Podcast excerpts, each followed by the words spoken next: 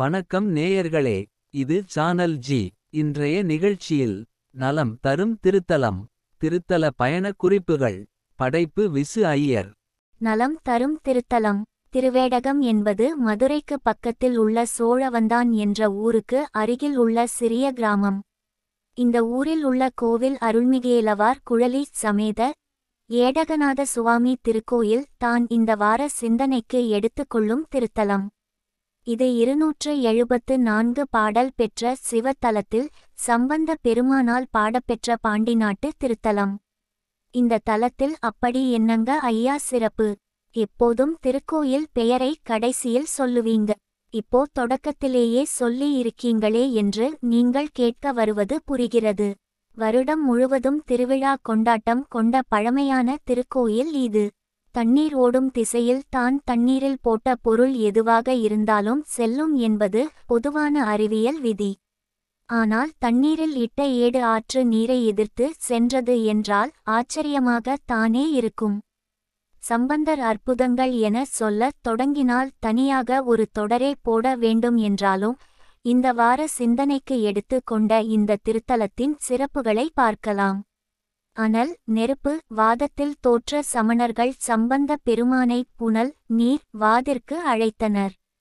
அதை துணிச்சலாக ஏற்றுக்கொண்டு வெற்றி பெற்று சைவ சமயத்தை நிலை நிறுத்திய திருத்தலம் இந்த திருவேடகம். இந்த திருக்கோயிலின் சிறப்பை சொல்லி மாளாது. ஓடுகிற நீரில் இட்ட பொருள் எதுவாக இருந்தாலும் அது நீரின் ஓட்டத்திற்கே தான் போகும் இல்லையா? ஆனால் இந்த திருக்கோவில் அருகில் உள்ள வைகை ஆற்றில் இட்ட திருஞான சம்பந்தர் எழுதிய திரேடு வைகையாற்று நீரினை எதிர்த்து ஓடுகிறது என்றால் ஆச்சரியமாக தானே இருக்கும். அப்படி எதிர்த்து ஓடிய ஏட்டினை நிறுத்திய இடம் தான் இந்த திருத்தலம் அமைந்த இடம். சுவாமியின் பெயர் திரு ஏடகநாதர், அம்பாள் பெயர் ஏலவார் குழலி. இந்த திருக்கோயில் லிங்க திருமேனி ஒரு சுயம்பு லிங்கம்.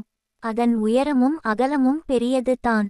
ஒன்பது படிகளை ஏறி தான் கோவில் குருக்கள் சுவாமிக்கு ஆராதனை செய்வார். கீழிருந்து தான் நாம் தரிசனம் செய்ய வேண்டும். நவக்கிரகங்களினால் ஏற்படும் எந்த தொல்லையாக இருந்தாலும் நெருப்பில் இட்ட மெழுகு போல காணாமல் போயிடும் என்பதை உறுதியாக சொல்ல முடியும்.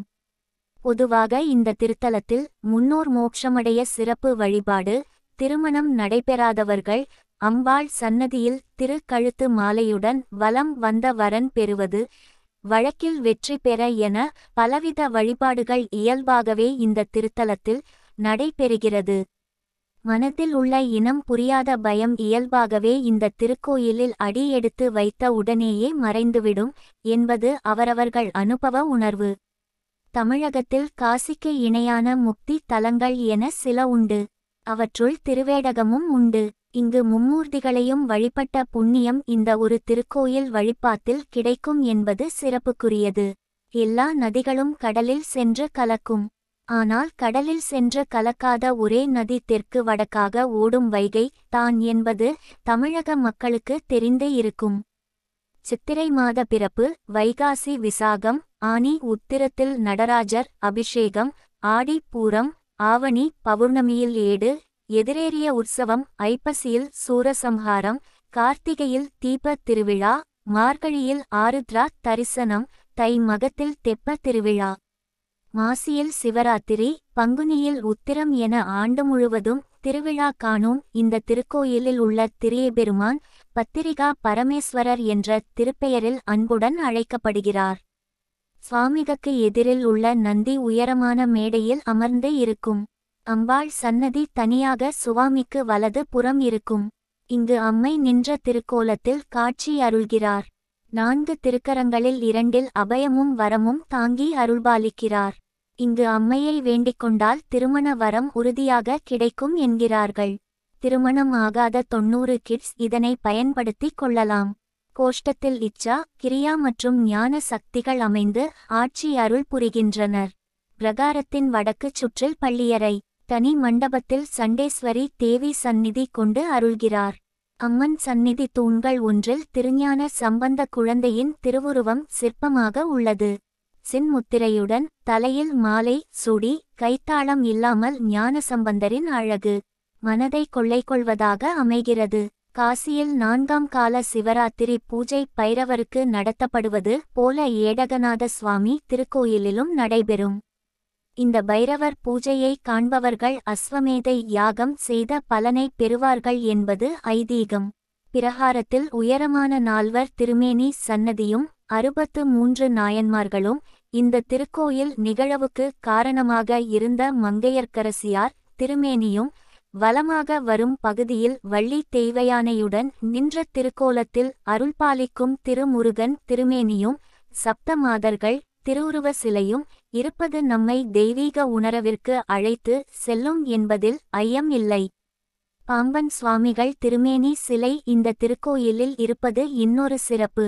பாம்பன் சுவாமிகள் திருமேனி சிலை எந்த திருக்கோவிலில் இருந்தாலும் அந்த திருக்கோவில் புண்ணியத்தை அள்ளி தரும் சிறப்பு பெற்றவை என்பதை சொல்லி தெரிய வேண்டியது இல்லை. திருப்பாசுரம் என்று அழைக்கப்படும் வாழ்க்க ஆண்டனர் என்ற திருப்பதிகத்தை எழுதி வைகை ஆற்றில் விட்ட ஏட்டினை துதிக்கையில் தாங்கி கரை சேர்த்த காரணத்தால் இங்குள்ள விநாயகர் வாதில் வென்ற விநாயகர் என அழைக்கப்படுகிறார். இந்த விநாயகர் சன்னதி தனியாக கோவிலுக்கு வெளியே இருக்கிறது.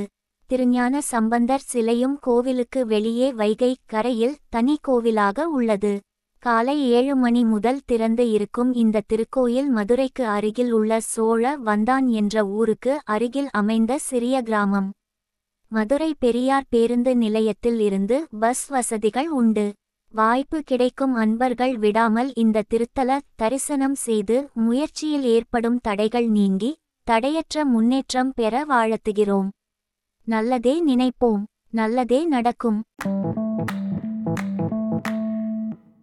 உங்கள் சானல் ஜியில் தினம் ஒரு நிகழ்ச்சி ஒலிபரப்பாகி வருகிறது. உங்கள் கருத்துக்களை எழுதி அனுப்ப வேண்டிய முகவரி podcast channel G at Gmail dot com.